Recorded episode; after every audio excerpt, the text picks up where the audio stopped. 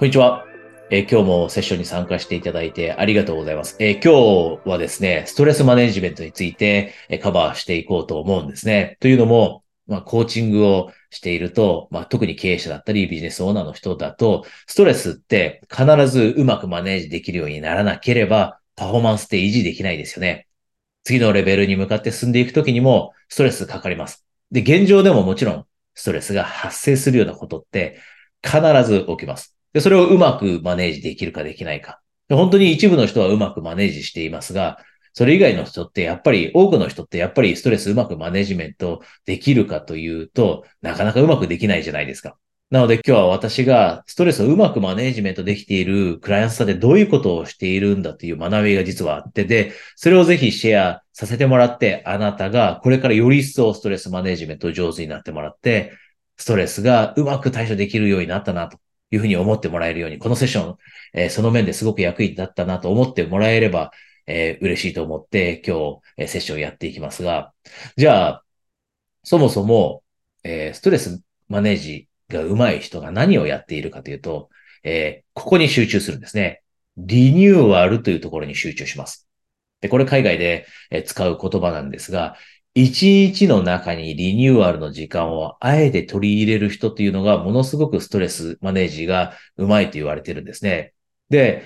えコーチングをしていて、クライアントさんがどんな習慣を持っているのかなみたいなことを、え掘り下げていって、えー探っていくと、実は多くの人がです。一日に複数回このリニューアルという意識をストレスが発生することから反らすようなこと。そして、ストレスという、あたかもどんどんと、えー積み重なっていた荷物を下ろすかのような時間ですね。これがリニューアルなんですが、それを必ず複数回一日の中でやっていると。で、例えばじゃあそれってどういうものなのかなと。具体的にです。それを、えお伝えして、あなたが今実際それやってるかやってないかっていうのをぜひ確認してほしいんですが、例えばです。メディテーションが一つですね。メディテーションってもう海外のビジネス、えーオーナーだったり、ビジネスやってる人、多くの人が、もうほとんどと言ってもいいかもしれませんが、取り入れてますよね。それ以外にも、えーウォーキングだっていいです。仕事をしてオフィスの中にいるところから、ウォーキングをして、で、例えば、意識を周りのものに向けて歩いているえー時に見るもの、感じるもの、聞こえること、空の色だったりと。こういったところに意識を向けるのだってリフレッシュすることですよね。それ以外にも、えーよくあるのが、ポジティブなことを話せる仲間との時間をあえて作って、10分でもいい、15分でもいい。で、ポジティブなことを話すということ。これだって、もちろん、いいリニューアルの一つです。で、あとよく、えクライアントさんが取り入れているのは、エクササイズですね。エクササイズ。一日のどっかのタイミングでエクササイズを取り入れて、そこで意識をストレスの発生することから、えー、反らしたり、肩から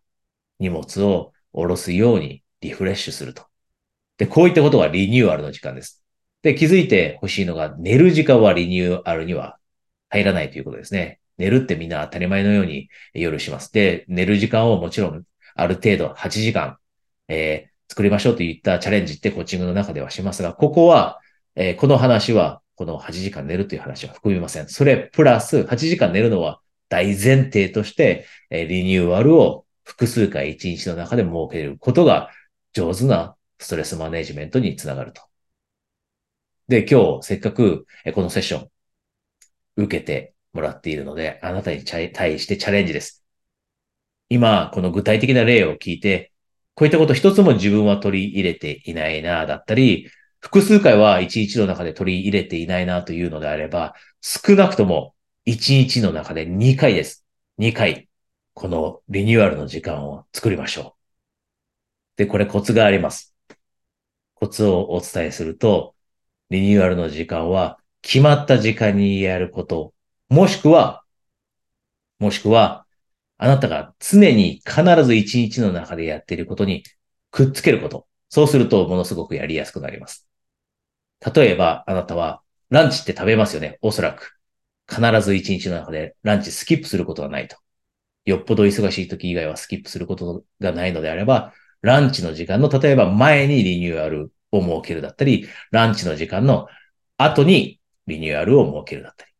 このように一日の中で絶対自分がやること、例えば他にもシャワーを必ず浴びるのであれば、そこの前、後ろにつけるみたいなことをする。これをやるとものすごく、えー、リニューアルの時間が取り入れやすくなります。なので、自分でぜひ工夫してもらって、決まった時間か絶対にやっていることにくっつけるという、このコツを使ってもらって、1日の中で最低2回、リニューアルの時間を使って、で、これ時間的な話だと、15分15分ぐらいでいいです。1日の中で例えば1時間1時間、トータルで2時間取り入れましょうなんていう、えー、無理なことは言っていなくて、1回15分でいい。なのでトータルで30分でいいので、このリニューアルの時間を取り入れましょう。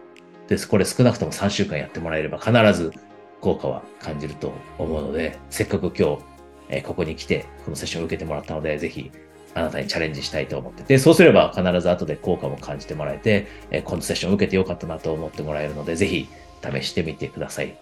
で、もしあなたが、まあ、こういったセッションですね、えー、受けてみたいと。今、まあ実際にはこうやって動画でだったり、話を聞いてもらってのセッションになりますが、実際にはもちろんコーチングするときってカスタマイズされます。で、あなたのために、あなたの目標を達成するために、えー、セッションをしていくんですが、あなたが今まで一人でやってきたけれども、これからは例えば、えコーチと二人三脚でやりたくて、えコーチングを検討しているだったり、コーチングってそもそも自分に合うのか試してみたい。こういったふうに思っていたらですね、えー、一人一回限定で、えー、ストラテジーセッションという、 Zoom でしっかりと45分、えー、コーチングを行うセッションをプレゼントしています。で、この中では当たり前ですが、セールスはしないので45分間、しっかりとコーチングを体験できます。で、このセッションにご関心がある方はですね、この下に、このページの下に情報があるので、そちらからお申し込みください。ではですね、そこで、えー、実際に1対1でお話しできる方はですね、いろいろなことを、えー、お話しできるのを楽しみにしていますし、それ以外の方はまたこのセッションで、お会いしましょう。え今日は、セッション参加してもらってありがとうございます。ではまた、え次にお会いしましょう。お疲れ様でした。